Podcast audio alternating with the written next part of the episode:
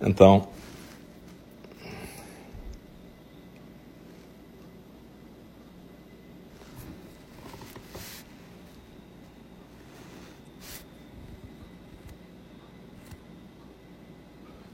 Vamos ver se se volta agora.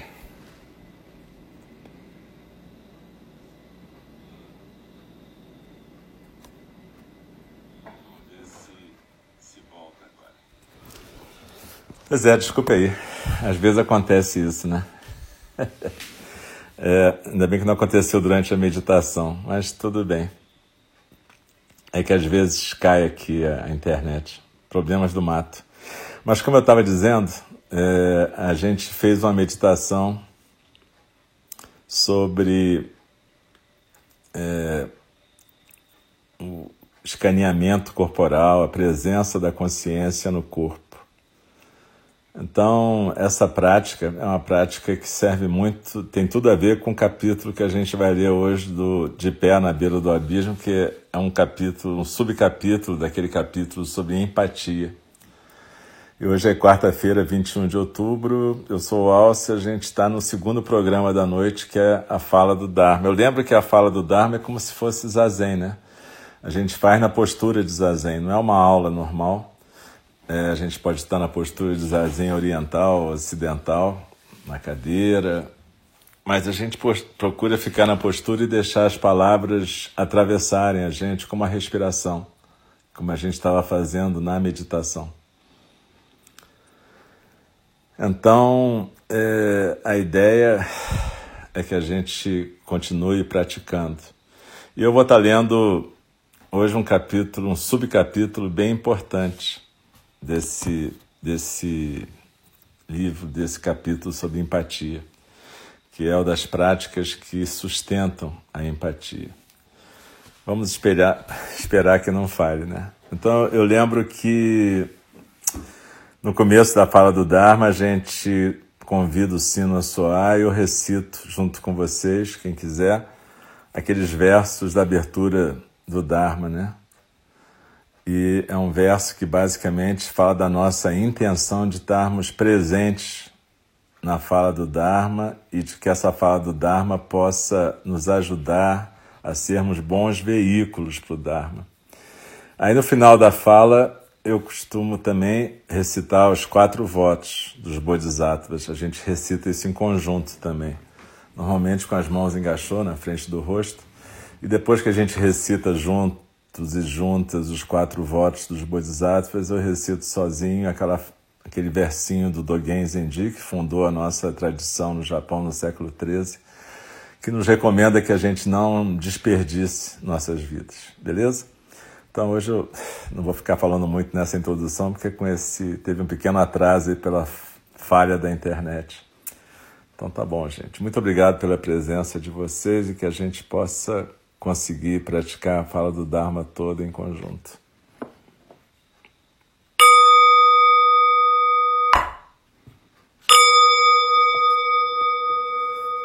O Dharma, incomparavelmente profundo e precioso, é raramente encontrado, mesmo em milhões e milhões de eras. A nós é dado vê-lo, ouvi-lo, recebê-lo e guardá-lo. Oxalá possamos verdadeiramente compreender e praticar o significado das palavras do Tathagata. O Dharma, incomparavelmente profundo e precioso, é raramente encontrado, mesmo em milhões e milhões de eras. A nós é dado vê-lo, ouvi-lo, recebê-lo e guardá-lo. Oxalá possamos verdadeiramente compreender e praticar o significado das palavras do Tathagata. O Dharma, incomparavelmente profundo e precioso, é raramente encontrado, mesmo em milhões e milhões de eras. A nós é dado vê-lo, ouvi-lo, recebê-lo e guardá-lo. Oxalá possamos verdadeiramente compreender e praticar o significado das palavras do Tathagata. Então, o subcapítulo é Práticas que sustentam a empatia. Existem quatro práticas fundamentais que podem sustentar o desenvolvimento da empatia. A primeira e a mais fácil é focalizar a nossa atenção no corpo, para que possamos encontrar o nosso chão, nos aterrarmos e fortalecer nossa capacidade de sintonizarmos as sensações físicas. A segunda prática é a escuta profunda. A terceira prática é aprender a administrar a nossa reação empática. E a quarta prática é usar a imaginação como um caminho para cultivar a empatia e reumanizar aqueles que talvez tenhamos objetificado, no sentido de desumanizar, né? no sentido de tornar um objeto, tirar a humanidade. Então, a quarta prática é usar a imaginação como uma forma de cultivar a empatia e reumanizar aqueles que talvez tenhamos objetificado. A pesquisa sobre a relação entre a empatia e nossa capacidade de sintonizar nossos próprios processos viscerais mudou a minha abordagem de como eu treino as pessoas em empatia e compaixão. Um exercício meditativo, tal como um escaneamento corporal, pode aumentar a nossa capacidade de sintonizarmos nossa própria experiência física e também pode ampliar nossa capacidade de ficarmos sensíveis às experiências dos outros e tornar a empatia mais acessível. O escaneamento corporal é um exercício simples que envolve dar atenção a partes diferentes do corpo. A gente pode fazer isso sentados ou em pé, deitados, pode fazer devagar ou mais rápido. A gente pode focalizar em qualquer parte do corpo sucessivamente ou mesmo o corpo inteiro, com a nossa atenção instantânea. É, um parêntese, na meditação anterior, para quem não fez, para quem não estava com a gente, a gente fez exatamente uma forma de escaneamento corporal que eu chamo de mente-corpo-dharma. Então, mas eu estou lendo aqui essa parte do capítulo porque pode ser que tenha pessoas que não tivessem lá na meditação. Então, na verdade, se você fez a meditação, pode parecer repetitivo, mas a gente vai continuar lendo. E é só um pedacinho pequeno, depois a gente já passa para a segunda prática. É só um parágrafo agora. Comece trazendo a sua atenção para a respiração e deixar o corpo se aquietar. Então, mova a sua consciência para cima no corpo, começando com os pés, então as pernas, a área pélvica, o estômago e o tórax. A seguir, mova a sua consciência para seus braços e dedos, para o pescoço e a cabeça, até o topo da cabeça. Então, lentamente, guie a sua consciência de volta agora para baixo até os pés. Para concluir a prática, retorne a sua consciência presente para a respiração e passe alguns momentos relaxando com mente e coração abertos e quietos.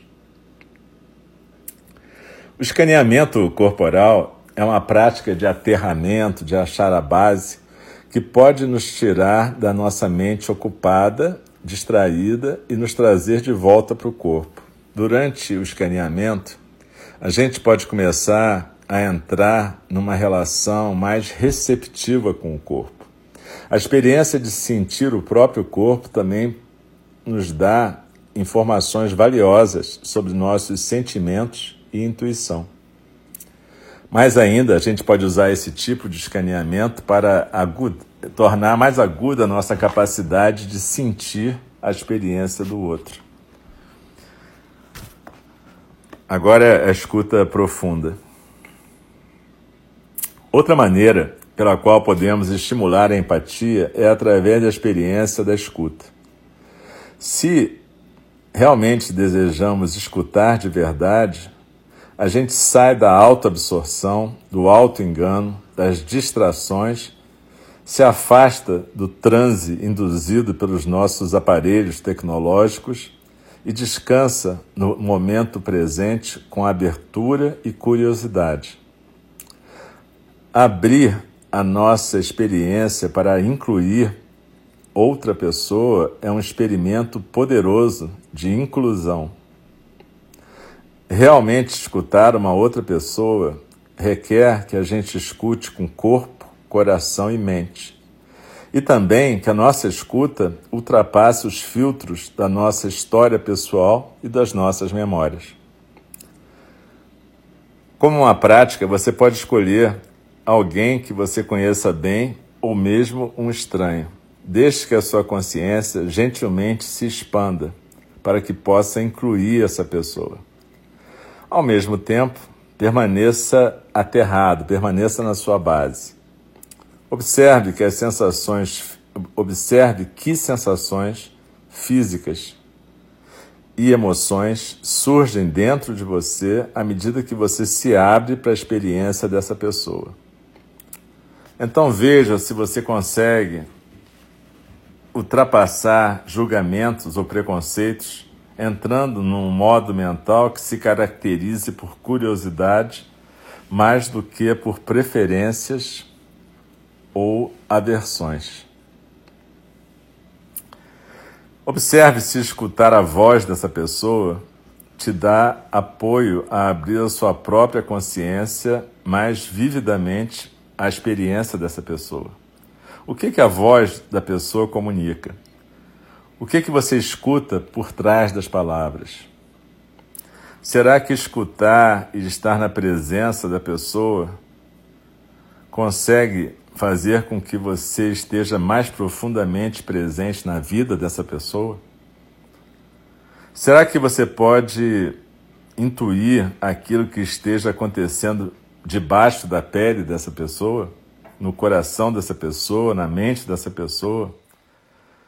Você consegue ter a sensação de que de alguma forma você pode habitar um pouco essa pessoa, entre aspas? E então, depois disso tudo, liberte essa pessoa. Toque de novo no que está surgindo em você nesse exato momento da conversa. E permita-se relaxar na abertura. A terceira prática é administrar a empatia. A empatia é frequentemente um aspecto importante da compaixão. E a gente precisa administrá-la lembrando a diferença entre o si mesmo e o outro. Isso pode parecer um conselho meio bizarro, já que vem de uma pessoa budista, já que o budismo enfatiza que, de um certo ponto de vista, o si mesmo e o outro não são separados. Eu acho que a gente tem que sustentar eh, ambas essas verdades ao mesmo tempo. Que estamos todos e todas interconectadas e que, ao mesmo tempo, somos singulares. A gente tem que caminhar nessa corda bamba entre abrir nossa experiência infinitamente e, ao mesmo tempo, aceitar a condição única das pessoas singulares que somos. Quando a gente estiver bem naquela beira de perder o nosso equilíbrio, a gente pode repetir algumas palavras que vão nos guiar e nos lembrar que a gente se preocupa com a outra pessoa, mas que nós não somos a outra pessoa. Eu frequentemente uso as seguintes palavras como um apoio quando eu estou sentando com o sofrimento de outras pessoas. Abre aspas. Que eu possa oferecer meu cuidado e presença incondicionalmente, sabendo que isso pode ser recebido com gratidão, indiferença, raiva ou angústia. Fecha aspas. Abre aspas. Que eu possa oferecer amor sabendo que eu não posso controlar o curso da vida, do sofrimento ou da morte. Fecha aspas. Que eu possa encontrar os recursos internos para ser realmente capaz de me doar. Fecha aspas. Abre aspas. Que eu possa estar em paz e abandonar expectativas. Fecha aspas. Abre aspas. Que eu possa aceitar as coisas como elas são. Fecha aspas. Abre aspas. Que eu possa ver meus limites com compaixão, assim como eu vejo o sofrimento das outras pessoas. Fecha aspas. Essas frases que eu aprendi da professora budista Sharon Salzberg podem nos dar apoio e nos endireitarmos quando a gente está começando a escorregar pela borda do transtorno empático. E agora, a última prática para sustentar a empatia: a prática da reumanização. A quarta prática que eu quero oferecer foi desenvolvida por John Paul Lederach. John Paul é um sociólogo e especialista em transformação de conflitos e serviu como um construtor de paz, um tipo de negociador no Nepal, na Somália, na Irlanda do Norte, na Colômbia e na Nicarágua, lidando com temas que se relacionavam com violência direta e opressão sistêmica.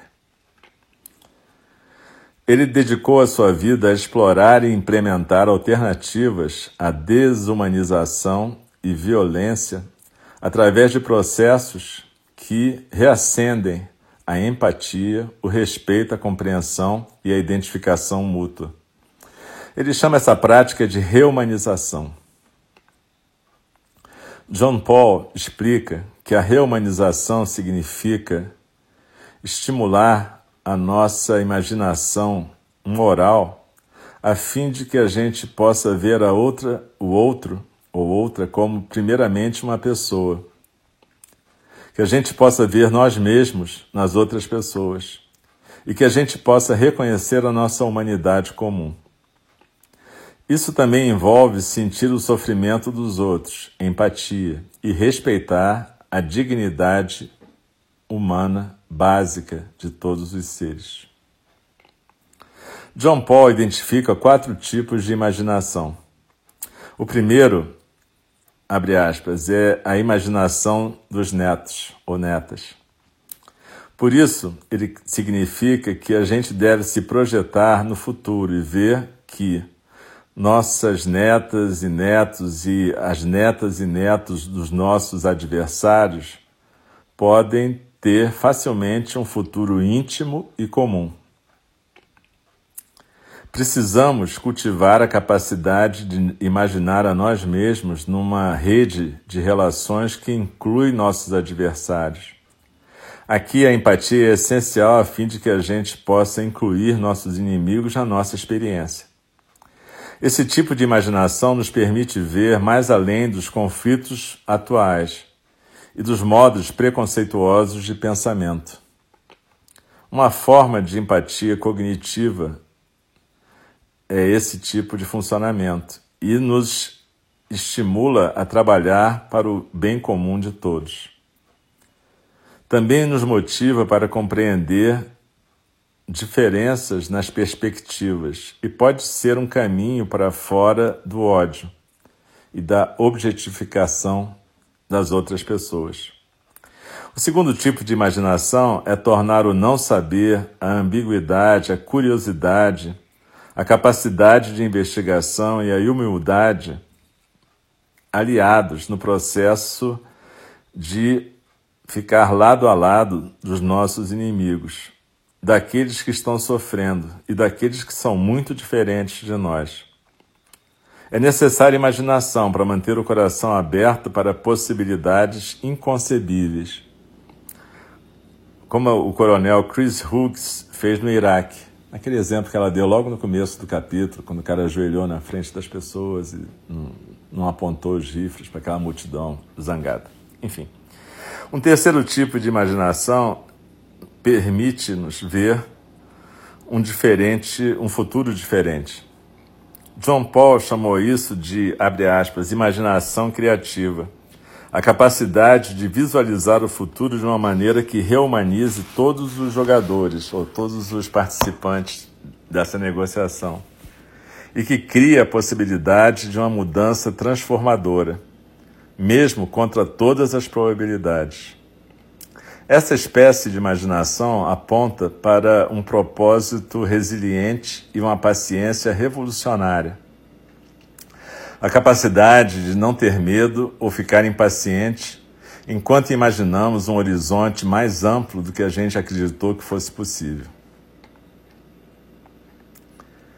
O quarto tipo de imaginação é, entre aspas, a imaginação do risco. O risco de não se agarrar aos resultados, o risco de se sentar com o desconhecido, o risco de ultrapassar as divisões e de encontrar a incerteza com curiosidade e força. E ter a coragem e o amor para ir de encontro à resistência dentro de nossas próprias comunidades e nossas próprias mentes, enquanto tentamos terminar com a desumanização, com a objetificação e com o sofrimento. O poder da imaginação e da empatia saudável pode nos permitir ver as coisas de uma perspectiva vastamente diferente e pode nos guiar e inspirar para resistirmos à normalização do intolerável.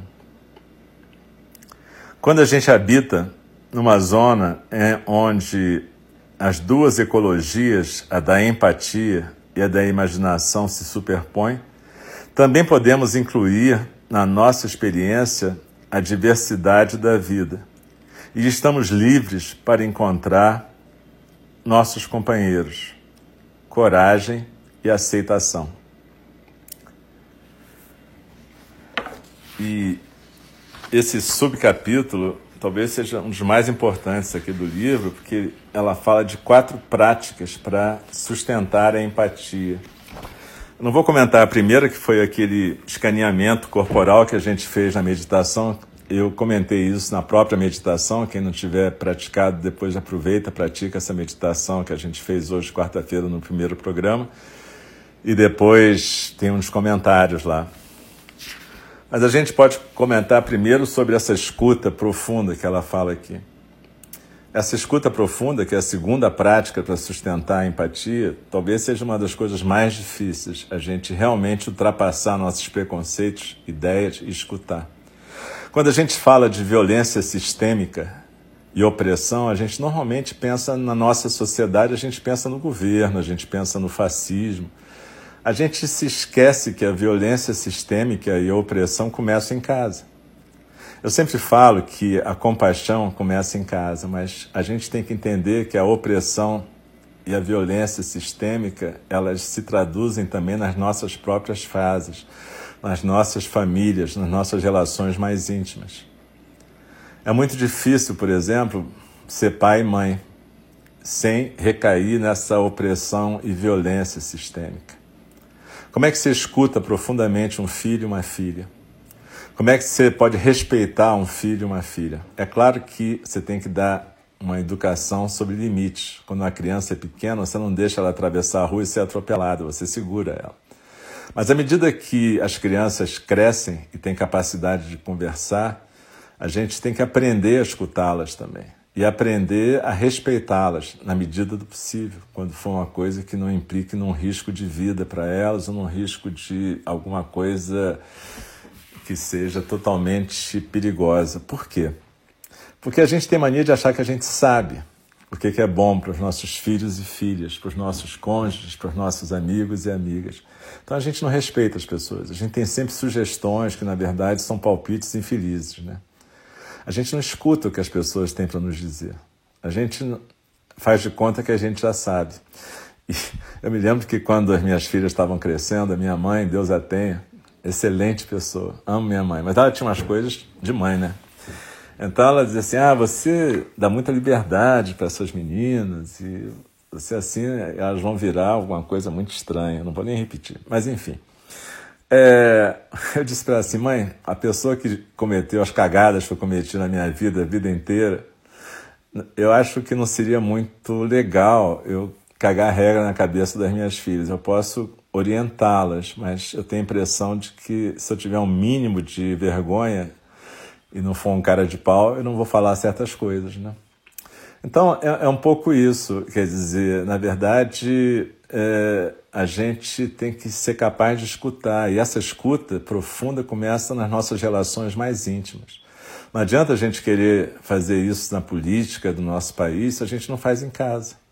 Se a gente acha que sabe o que é melhor para os filhos e para as filhas, para os nossos companheiros e companheiras, para os nossos pais e mães também, Enfim, é, é, essa coisa que a gente tem como sabida. Então, é, essa questão da escuta profunda significa você realmente praticar o não saber e poder ultrapassar o seu preconceito, a sua opinião e escutar de verdade a outra pessoa. É assim que a gente começa a combater a violência sistêmica. Não adianta ir para a rua combater a violência sistêmica se em casa você faz uma relação de abuso com as pessoas que você mora. É, uma outra questão é, de administrar essa é o terceiro o terceiro sustentáculo é administrar a empatia e essa administração é muito importante essas frases que a que a, que a Joan fala é, a gente poder ter essa lista, eu tenho isso anotado. E quando eu trabalhava no Hospital da Lagoa, eu sempre dava uma lidinha antes de entrar num, num quarto para falar com o paciente. Porque a gente nunca sabe o que a gente vai encontrar. Então, essa frase, que é a primeira frase que ela falou, é importantíssima. Que eu possa oferecer meu cuidado e presença incondicionalmente. Esse barulho aqui é o caramba tomando água. Na hora que eu estou falando, né, caramba? que eu possa oferecer meu cuidado e presença incondicionalmente, sabendo que ele pode ser encontrado por gratidão, indiferença, raiva ou angústia. Ou seja, a gente nunca sabe qual vai ser a reação. E, e se a gente tivesse em mente, por isso que é importante você às vezes ter isso anotadinho, eu tenho isso anotadinho num papelzinho, e eu lia isso sempre antes de entrar, e você dizer, pô, mas você não sabia? Sim, eu sei, mas acontece que ler antes de entrar no quarto fazia toda a diferença do mundo. Porque eu me lembrava disso, eu tinha uma postura bem mais tranquila. Isso aqui, a segunda frase também eu acho muito importante, que eu posso oferecer amor sabendo que eu não consigo controlar o curso da vida, do sofrimento ou da morte que é uma grande questão para quem é cuidador querer resolver coisas. Então, a gente não tem que resolver nada. A gente tem que estar tá ali para estar tá presente. A não ser que você seja um médico intensivista que tem que resolver coisas. Se você é um cuidador, você não precisa resolver. Você está ali para estar tá presente e oferecer o teu amor. Então, é, essas frases todas, depois você pode escutar de novo na gravação, para você poder anotar são super importantes. E por último, a quarta prática que ela fala é a prática da reumanização. E é muito importante isso, porque a gente objetifica as pessoas o tempo todo. Essa prática da reumanização, numa cultura como a nossa, numa sociedade como a nossa, é importantíssima. A gente tem que lembrar que a gente é de uma sociedade genocida e escravocrata. E isso marca a cultura da gente, a personalidade da gente, mesmo que a gente não perceba. É, a minha bisavó, uma das minhas bisavós, ela foi sequestrada da tribo dela, Funiô, lá em Pernambuco, pelo meu bisavô e casou com ele.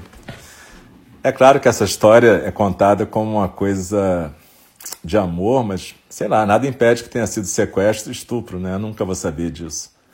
Mas a verdade é que eu sou derivado desse, desse, dessa relação, né? Então, se eu sou resultado dessa relação, eu tenho que respeitar ambos os lados. Mas eu não posso deixar de perceber que houve uma relação de abuso, um sequestro, um roubo, e que houve a repressão de uma tradição. Mas o que a gente pode entender é que, mesmo em situações de conflito desse tipo, a gente tem que imaginar que pode ter um futuro para todo mundo junto. E essa imaginação dos netos e das netas é importante é muito importante. Assim como eu estava falando sobre a nossa sociedade escravocrata, é tão, é tão assim que a gente muitas vezes não pensa que se a gente não consegue dividir tarefas direito numa casa entre todas as pessoas, é porque a gente estava habituado a ter servos e escravos. Mesmo em famílias pobres, é muito comum as mulheres ficarem ser, sendo obrigadas a cuidarem de tudo que diz respeito à casa. Lavar, passar, limpar. E eu já vi isso sendo feito e falado por pessoas teoricamente de esquerda, assim, jovens dizendo, ah, mas qual o problema da minha mãe fazer? Ela gosta. Enfim, é, é, esse é o tipo da explicação que a gente bota na cabeça porque a gente vem de uma cultura machista e escravocrata genocida e opressiva. Então, essas coisas todas, para serem corrigidas, requerem imaginação. requerem uma imaginação, um autoconhecimento e um, uma disposição para a gente realmente abraçar esse não saber e construir outras relações na nossa sociedade. Mas, de novo, isso começa nas nossas famílias. Provavelmente não adianta a gente tentar resolver isso no grupo maior se a gente não resolver isso dentro da gente e com os nossos relacionamentos mais próximos. Então, que a gente possa escutar esse capítulo, esse subcapítulo da João várias vezes. Práticas que sustentam a empatia e que a gente possa praticar essas práticas junto com as meditações. Então, a gente vai recitar os quatro votos dos Bodhisattvas para terminar a nossa prática de hoje.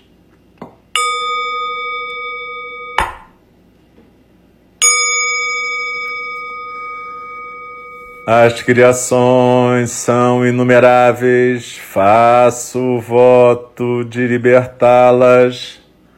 As ilusões são inexauríveis, faço o voto de transformá-las.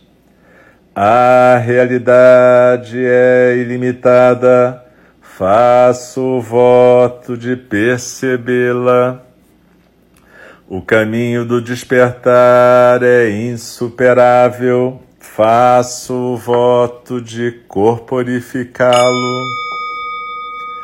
As criações são inumeráveis, faço o voto de libertá-las. As ilusões são inexauríveis, faço o voto de transformá-las.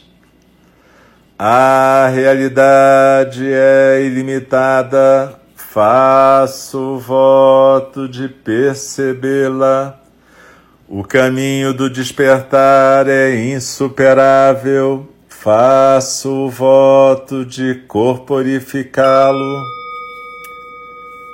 As criações são inumeráveis, faço voto de libertá-las. As ilusões são inexauríveis, faço voto de transformá-las. A realidade é ilimitada, faço voto de percebê-la.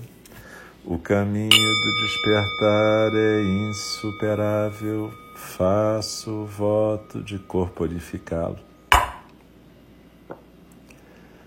Deixe-me respeitosamente lembrá-los: a questão de vida e morte é de importância suprema. O tempo passa e a oportunidade é perdida. Vamos despertar, despertar, preste atenção. Não desperdice a sua vida. Então, galera. Super obrigado pela presença de vocês, pela companhia aqui, pela prática em conjunto. De novo, se não fosse por vocês, a gente não ia estar aqui também, né? Então, muito obrigado, uma boa noite, descansem, tenham um bom dia amanhã e vamos todos continuar praticando para que a gente possa ser bons vasos do Dharma, né? Eu vou desligar daqui a pouquinho. Uma boa noite, fiquem bem.